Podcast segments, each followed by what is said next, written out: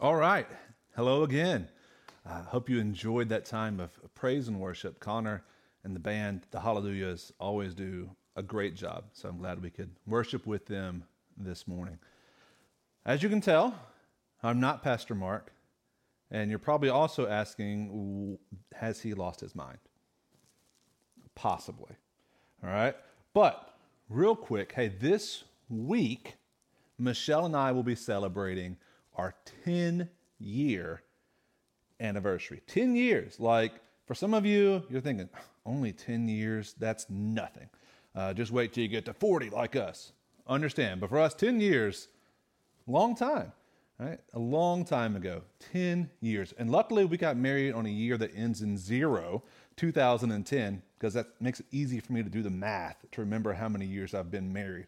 All right, I don't have to try to keep it track and say, oh, 10, married, subtract. Okay, we've been married 10 years. Awesome. 10 years of marriage.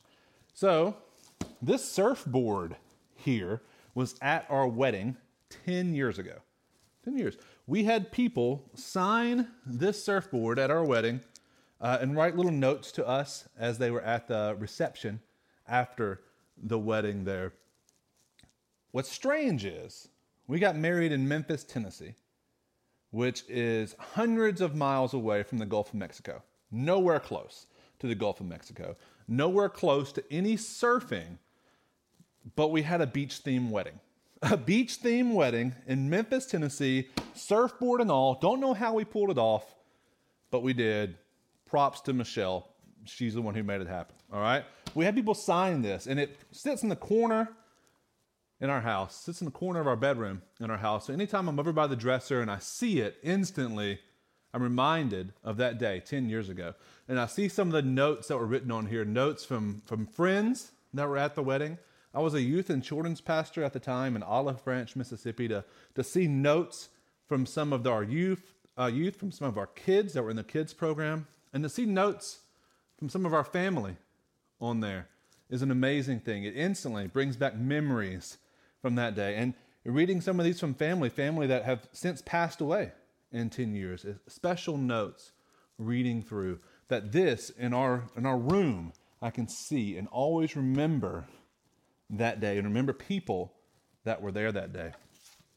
As you also have probably noticed, sitting on my shoulder for a little while, I had this here lovely shirt. Yes, it is a money shirt. And no, it does not fit me anymore. Close, close. I might, I might just wear this to church one Sunday morning. I should have worn it to preach today. It would have been a little tight, a little snug, but a money shirt. I was wearing this shirt on April the 20th of 2008. 2008. Two years before Michelle and I were married, April 20th, 2008. If you asked me what shirt I was wearing any other day that year, I would not be able to tell you. No clue. If I were to ask you, hey, tell me what shirt you were wearing any day in 2008, the majority of you will have no clue what shirt you were wearing, wearing 12 years ago on a random day. But I know this day because I was wearing this shirt on that day because that day was the very, very first time that I ever saw and spoke to Michelle. The very first time, 12 years ago, I was wearing this shirt, came out of the back of my dorm at college and saw Michelle there, and we spoke and we talked. We talked again a few days later, eventually exchanged numbers, texted back and forth on my little Nokia phone that just played Snake, couldn't do really anything else texted her back and forth, talked through Facebook, eventually went on a date, got married. Now, 10 years later, three kids living in Washington. This shirt reminds me of that day. Every time I see it, I can think about that day and think, number one, what was I thinking? wearing I was wearing this shirt with blue plaid shorts and black and white checkered vans. I have on vans, look, oh man, I have on these vans today. I was wearing that with blue checkered shorts when she saw me for the first time. And for some reason, she chose to speak to me again after that. So either Michelle has no sense of fashion whatsoever, Or this shirt is extremely lucky and magical, and I will rent it out to any single guy in the church for the small fee of $25.99 per night. You want it? You can have it. But either way, when I see both of these things, I think of Michelle. I think of our wedding day. I think of the very first time I ever laid eyes on Michelle. And for some reason, she spoke to me. And for some reason, two years after that, got married to me in Memphis. And now, 10 years later, here we are. It's funny how items can jog and refresh our memories about what, what happened. Looking at pictures, looking at items, looking at places you haven't seen in a long time, and you drive by and you see it, and your memories refreshed about what happened that day. Well, today we're going to read about a time where God had his people do that exact thing. No, not, not wear a money shirt and sign a surfboard. They didn't, they didn't do that in the Bible. But they set up a memorial showing who God is, what God had done, so they could look back on it years to come and remember, so their kids and their grandkids could see the memorial, remember that day what happened. Remember the greatness and the faithfulness of God and what God did on that day. So we'll be in Joshua chapter 4. Joshua chapter 4, and we're going to read through this whole chapter together at one time here, one big long stretch of 24 verses. So hang in there with me, but I think we'll benefit uh, from reading it all at one time together. So here we go Joshua chapter 4. After the entire nation had finished crossing the Jordan, the Lord spoke to Joshua Choose 12 men from the people, one man for each tribe, and command them Take 12 stones from this place in the middle of the Jordan where the priests are standing, carry them with you, and set them down at the place where you spend the night. So Joshua summoned the 12 men he had selected from the Israelites one man for each tribe, and said to them, Go across to the ark of the Lord your God in the middle of the Jordan. Each of you lift a stone unto his shoulder, one for each of the Israelite tribes, so that this will be a sign among you in the future. When your children ask you, What do these stones mean to you? You should tell them, The water of the Jordan was cut off in front of the ark of the Lord's covenant. When it crossed the Jordan, the Jordan's water was cut off. Therefore, these stones will always be a memorial for the Israelites. The Israelites did just as Joshua had commanded them. The 12 men took stones from the middle of the Jordan, one for each of the Israelite tribes, just as the Lord had told Joshua. They carried them to the camp and set them down there. Joshua also set up 12 stones in the middle of the Jordan, where the priests who carried the Ark of the Covenant were standing. These stones are still there today. The priest carrying the ark continued standing in the middle of the Jordan until everything was completed that the Lord had commanded Joshua to tell the people, in keeping with all that Moses had commanded Joshua.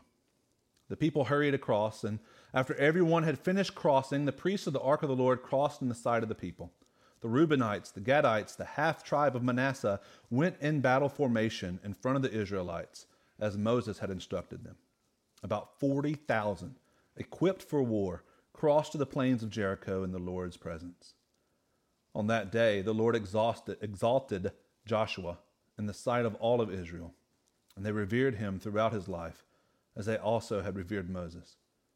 The Lord told Joshua, Command the priest who carry the ark of the testimony to come up from the Jordan. So Joshua commanded the priest, Come up from the Jordan. When the priest carrying the ark of the Lord's covenant came up from the middle of the Jordan, and their feet stepped on solid ground, the water of the Jordan resumed its course flowing over all the banks as before. The people came up from the Jordan on the tenth day of the first month and camped at Gilgal on the eastern limits of Jericho. Then Joshua set up in Gilgal the twelve stones that had taken from the Jordan. And he said to the Israelites, In the future, when your children ask their fathers, What is the meaning of these stones? you should tell your children, Israel crossed the Jordan on dry ground. For the Lord your God dried up the water of the Jordan before you until you had crossed over, just as the Lord your God did to the Red Sea, which he dried up before us until we had crossed over. This is so that all the peoples of the earth may know that the Lord's hand is mighty, so that you may always fear the Lord your God. as we read this chapter, as we've read this chapter together, I know it's long. Hopefully, you hung in with me there.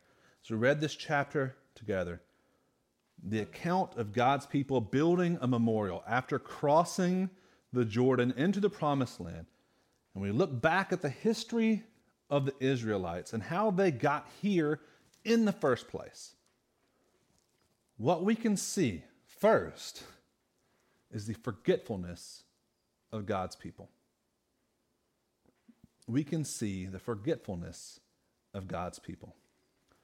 We are extremely forgetful people. For me, one of the things that I struggle with the most, one of the things that drives me absolutely crazy that I cannot remember is whether or not I closed the garage door. I cannot keep track of the fact of whether or not I closed the garage door. It sounds crazy, but my inability to remember that one simple thing has caused me hours and hours and miles and miles of driving of just stress and worry. It's so simple to remember. But I've lived in my lifetime 10 different places, and this is the very first time I've ever had a garage door to worry about. And I'm thankful for that. I am thankful because this thing is driving me crazy. I've been all the way to Woodland before and had to turn around and come all the way back to Ridgefield just because I could not remember if I closed the garage door or not. I got to go back. I can't leave and be gone for an hour or two hours and not know if my garage door is closed. So I've started now not parking in the garage. I just do not. I'm going to park outside of the garage. That way I never have to open or close the garage door. And that way I will not have to worry about whether or not I closed it or not. So I've started using the front door. Well, now guess what happens? I get down the road and I cannot remember if I locked the front door or not.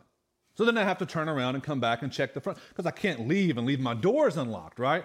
Even though Ridgefield is safe, it's just inside of me from where I grew up. I can't go and have my doors unlocked. I can't go and have my garage door open. I've got to go back and I've got to check. It's crazy the things that for some reason we cannot remember. We are forgetful people.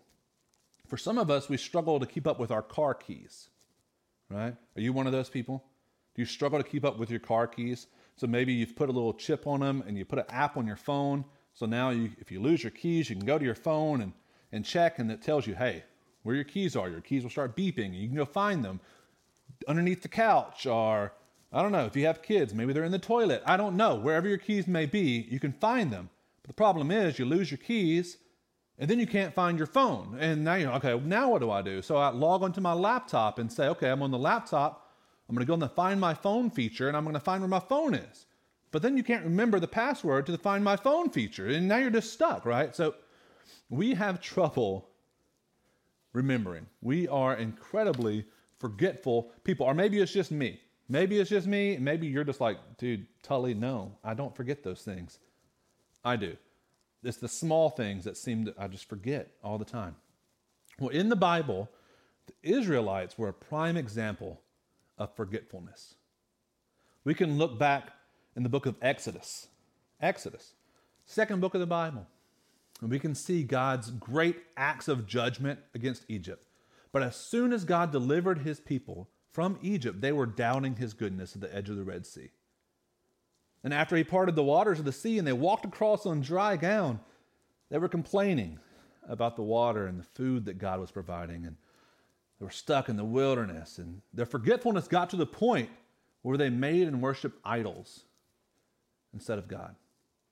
And Moses warned them in Deuteronomy, the book right before Joshua, where we are today, the book right before Deuteronomy 4 9 says, Be on your guard, diligently watch yourself so that you don't forget the things your eyes have seen, so that don't slip from your mind as long as you live. This is a warning against the kind of forgetfulness that characterized the children of Israel when they were in the wilderness. They had experienced God's great deliverance from Egypt. They had crossed the Red Sea. They experienced God's provision for them from manna and water from a rock. Yet when they heard the report of spies, and the spies came back and said, Hey, there are giants in that land. We, we just we can't do it. They forgot all they had seen. They had forgotten all that God had done. They had forgotten all they had experienced before. And in their distress and their fear, they forgot God. And now here they are again. Again, at the Jordan River, right here in chapter 3, right before where we are. Chapter 3, they're at the edge of the Jordan River, getting ready to enter the promised land. The river's at flood stage. I mean, it is overflowing its banks. There's no way they can cross it on their own. But God has promised Joshua back in chapter 1. After Moses has died, God said, Joshua, I'll be with you. Just as I was with Moses, I will not leave you. I will not abandon you. I am with you wherever you go. Be strong and courageous. Don't forget, Joshua, I parted the waters so Moses could walk across on dry ground. I can part the waters of the Jordan as well. God knew the tendency of his people. God knew that his people and our default mode is just to forget. We forget birthdays, we forget anniversaries, we forget promises, and we often forget God. It's easy to criticize the faithful or the faithless forgetfulness of the Israelites, but we're just as human as they were. We study our Bibles, we pray to and worship God, but when we leave our knees in prayer, we close our Bibles to go to work, we're faced with a difficult battle the battle of remembering. The Israelites forgot God initially because they were distracted by the needs of their time. They were focused so much on the issues of the present that they neglected the foundational truths of the past. They disobeyed the commandments intended for their health and their protection, and they forgot God. Thus, when the idols of the people offered quick solutions to their needs, the Israelites, who had forgotten God carelessly in the beginning, were now way too ready to forget Him deliberately. They were willing to set aside the God who had saved them because the gods of the peoples seem ready, willing, and able to help. Forgetfulness casts aside everything we've seen God do, what we've learned about Him, the spiritual knowledge we've gained over the years. It exchanges God's ways for our own ways. The problem with forgetting God in the gospel is just like the Israelites, we put something else in their place. When we neglect God's role in our life, we fill his spot with something else, an idol. When we set aside the truth of God's word, some other opinion or competing belief will take its place.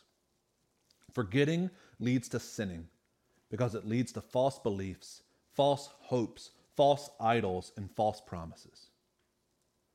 Having forgotten God's goodness and sin's bitter bite, we wander towards the same traps we vowed to avoid. I'm not different. I am no different. God teaches me something in the morning, and I've dismissed it by the afternoon. God answers a direct prayer that boosts my faith in Him. And one week later, I'm doubting if God even hears me or answers my prayers. What I'm thankful for one month, I'm grumbling about the next month whether it's done willfully or in ignorance, forgetting God foregoes wisdom and sets aside knowledge. The result is we, we have to learn it again. Don't you want to save yourself a lot of time, a lot of pain, a lot of frustration? Remembering rather than forgetting not only honors God, but it's also doing yourself a favor. It's similar to listening to the morning news or checking the traffic, maybe on your phone. Getting ready for work, you got to drive into the city. So you're up in the morning, you're getting dressed, and you check traffic, and you see, oh man, there is a traffic jam for miles. Like it is at a dead standstill on Highway 5. I, I cannot go that way. I got to go. I got to go around it. I got to go a different way. And you get in your car and you drive and you just completely ignore it. And you go right into the traffic. You get caught up in other things and neglect the warning that's been given to you, and you wind up stuck in a line of cars crawling along slowly and slowly. And now you're wanting to pull your hair out. And you're asking God to perform a miracle like He just did and kind of part the waters so that you can drive right on through, right? Forgetting is costly, but remembering pays off. So, how can we remember? How do we work on not forgetting, right? Because it's our natural tendency to forget things. How do we do that? Number one, we can memorize Scripture, right? Memorizing Scripture drives God's Word deep in our heart. It's a powerful weapon against our own forgetfulness, giving us the ability to remember what the Bible says when the Bible is not in our hands. Wait, wait, wait. Tully, really? You're telling me in order to not forget, I need to remember? Yes. I'm telling you, in order to not forget, you need to remember. But what you need to remember is the Word of God. Is it easy? No. I was a theater minor in college, and I would memorize lines after lines after lines for play after play after play, and I had no trouble with it at all.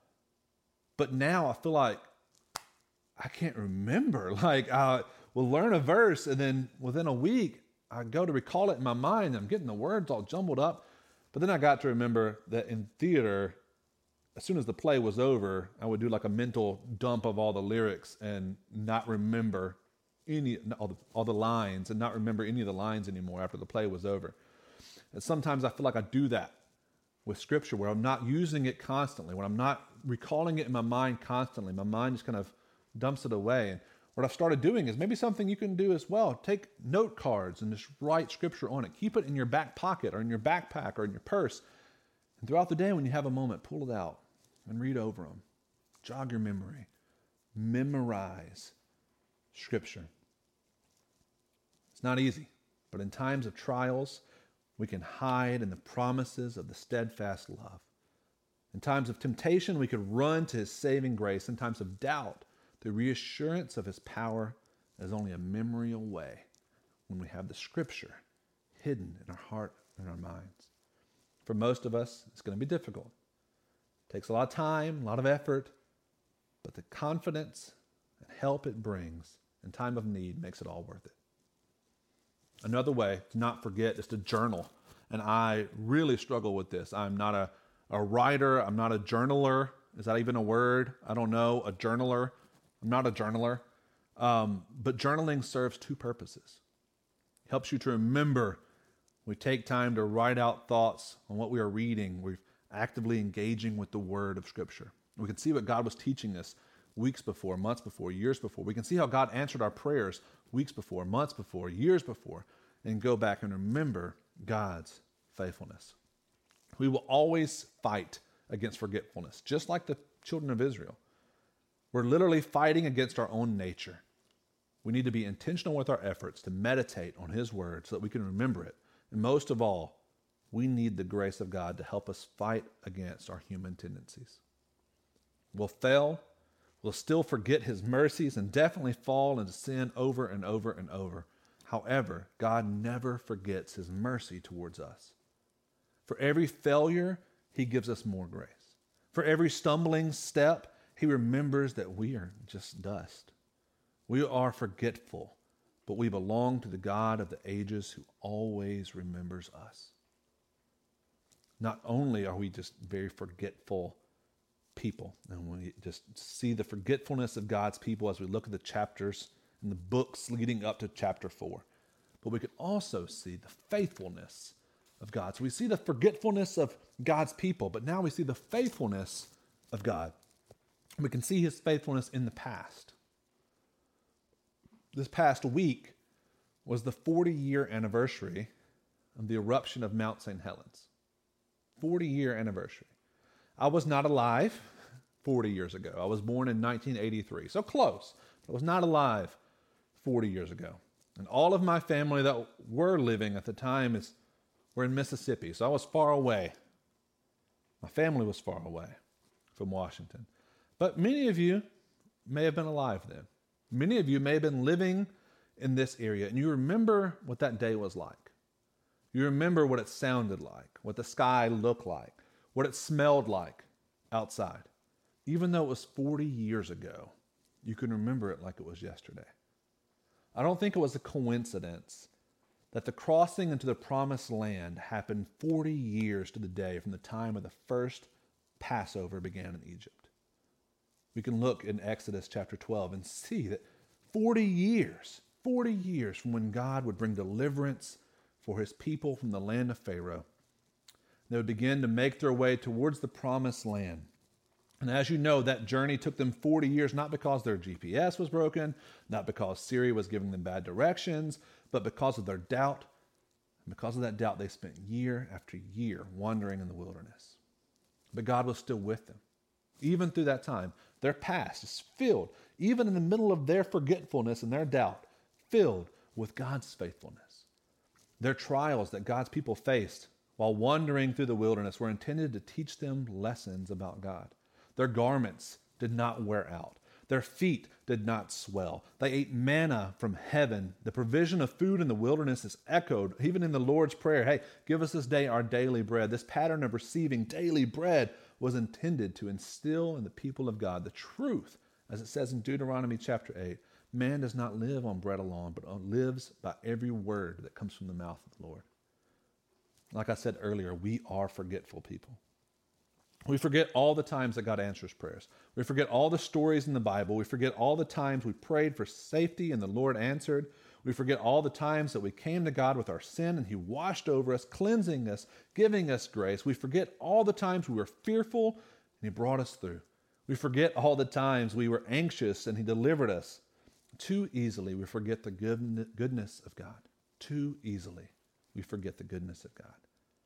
But if we look to the past, we can see that just, just like with Israel, despite our unfaithfulness, despite our forgetfulness, despite our doubt, God has always been faithful to us. Israel's past was a testament to the faithfulness of God, and our past as well is a testament to his faithfulness. Looking to God's faithfulness in the past, then, now helps us grant peace in the present. Looking to God's faithfulness in the past helps grant peace in the present. The Israelites here, as forgetful as they were, we see right here in chapter 3 and chapter 4, we're reading God, they could trust that God would bring them through on dry ground, as He promised He would, because He had already done it once, 40 years before at the Red Sea. But often in our lives, the present looks worse than it really is. The present often looks worse than it really is. Often we can be blinded by the difficulty that is right in front of us, but know that God is with you now, just like He was then. God is with you now in the present, just like He was in your past. God is with them here at the Jordan River, just like He was with them at the Red Sea. The same God that was with you in your struggle yesterday, and the day before that, and the day before that, and last week, and last month, and five years ago is with you now here in the present. He is faithful, and you can trust him. He is always, always trustworthy. He can lead you across the river that's right in front of you because he led you through the sea in your past. He can lead you through the struggles right in front of you because he led you through the mountain of struggles in your past. He is with you now, just like he was with you in the past. And if he was with you then, and he is with you now, guess what? He'll be with you in the future. Not only does looking at God's faithfulness in the past grant us peace for the present, but it offers hope in the future. Look back with me at verses 12 and 13. The Bible says, The Reubenites, the Gadites, and half tribe of Manasseh went in battle formation in front of the Israelites, as Moses had instructed them. About 40,000 equipped for war crossed to the plains of Jericho in the Lord's presence. You see, after crossing the Jordan, the Israelites came up ready for war, ready for whatever was ahead of them. You see, the first time they were set to enter the promised land, the first time, years before, Their fear of the people that were there, those giants, and their doubt in the faithfulness and power of God kept them out of the land.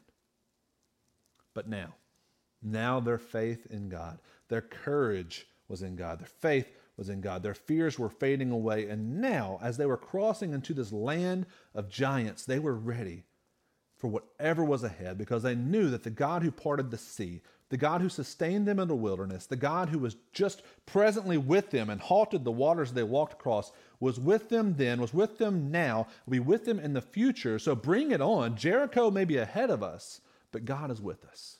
We're ready for war. For us, it's a little different, right? You see, our past was their future. Think about that. Our past was their future. In our past, we can see Jesus. We see his 12 followers. We see, as Peter said in 1 Peter chapter 2, that Jesus is a living stone. A living stone. And in him, we are all living stones. In our past, we don't have a pile of rocks. We have one huge rock that's been rolled away in our past. We don't have a stock, stack of rocks, we have an empty tomb.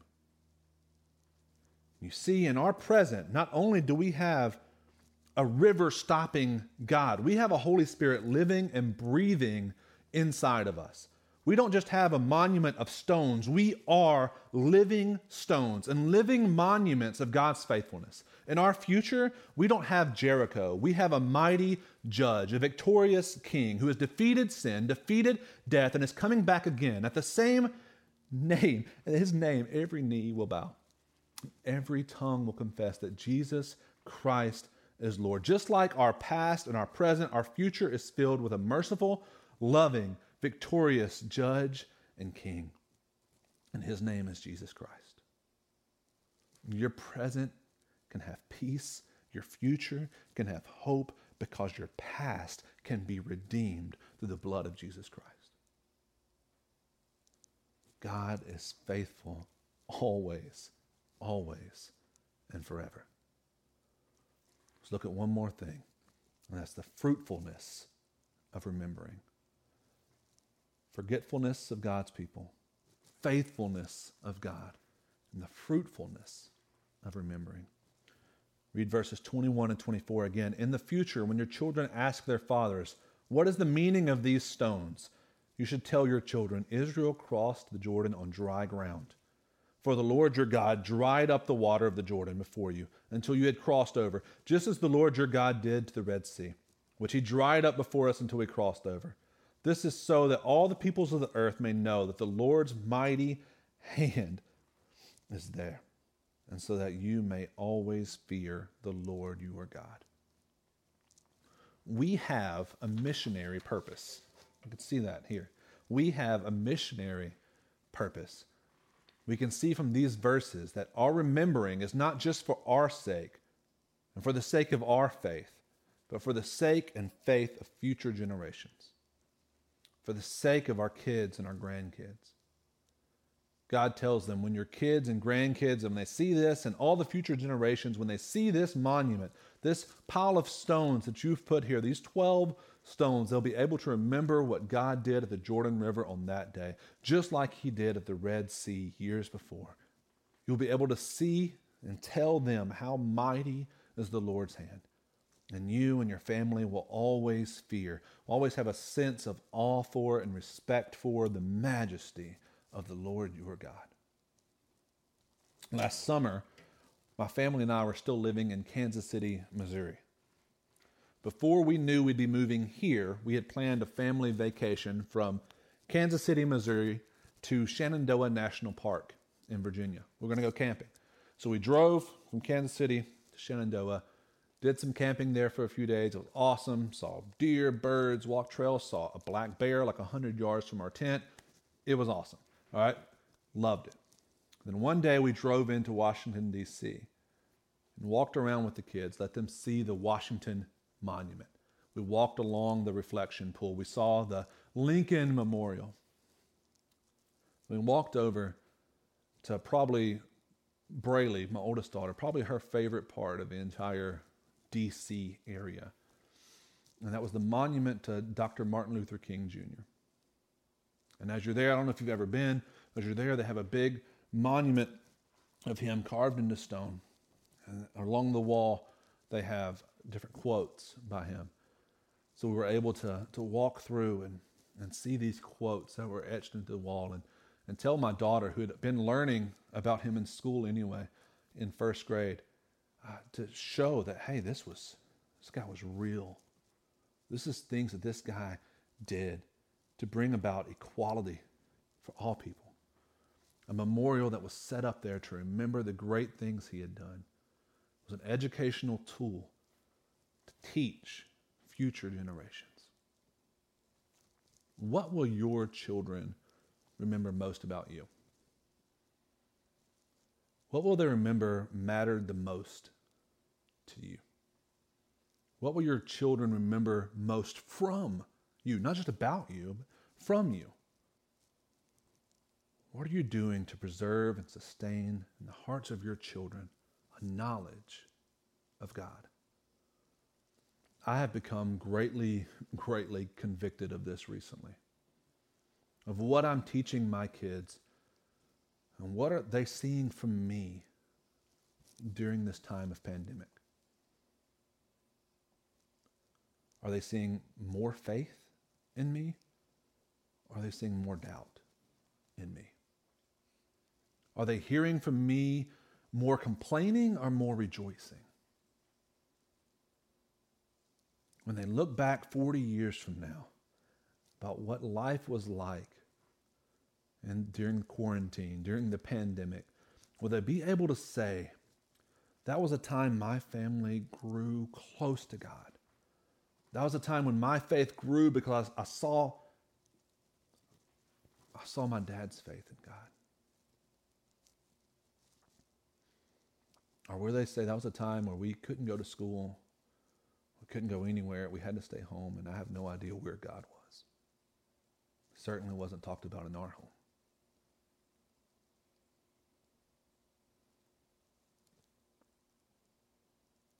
Where they say that was a time my dad complained a lot, moped a lot, was frustrated a lot, and I have no idea where God was. Are you teaching your kids and your grandkids and yourself where God is during all of this? What are you doing to keep them and yourself mindful of God's faithfulness during this time? What kind of memorials are you setting up for future generations to see the faithfulness of God? Or are the memorials you're setting up simply idols? The good news for me, the good news for you, is if you've struggled in this area like I have, there is forgiveness. Just because we may not have pointed to God as much as we should have during this time, that doesn't mean that He hasn't been there. He hasn't gone anywhere. He is right here. He's right where He's always been and right where He will always be. Don't forget Him. Look upon His faithfulness because He is faithful in your past, in your present, and in your future. See the fruitfulness of remembering in your life and the life of your family. Remember God. Let's pray. Dear God, I thank you so much for this day, despite my, my failures and my forgetting you often, especially during these days especially during this pandemic and this quarantine and trapped in our house, it feels like at times, God. And it's easy to forget. God, I pray that you will mold me into the dad and the father you want me to be. You will mold me into a man that's setting up monuments of your faithfulness in my home setting up monuments for my kids to see and to ask about. Say, God, what, Dad, how did this happen? I say, it only happened because of God.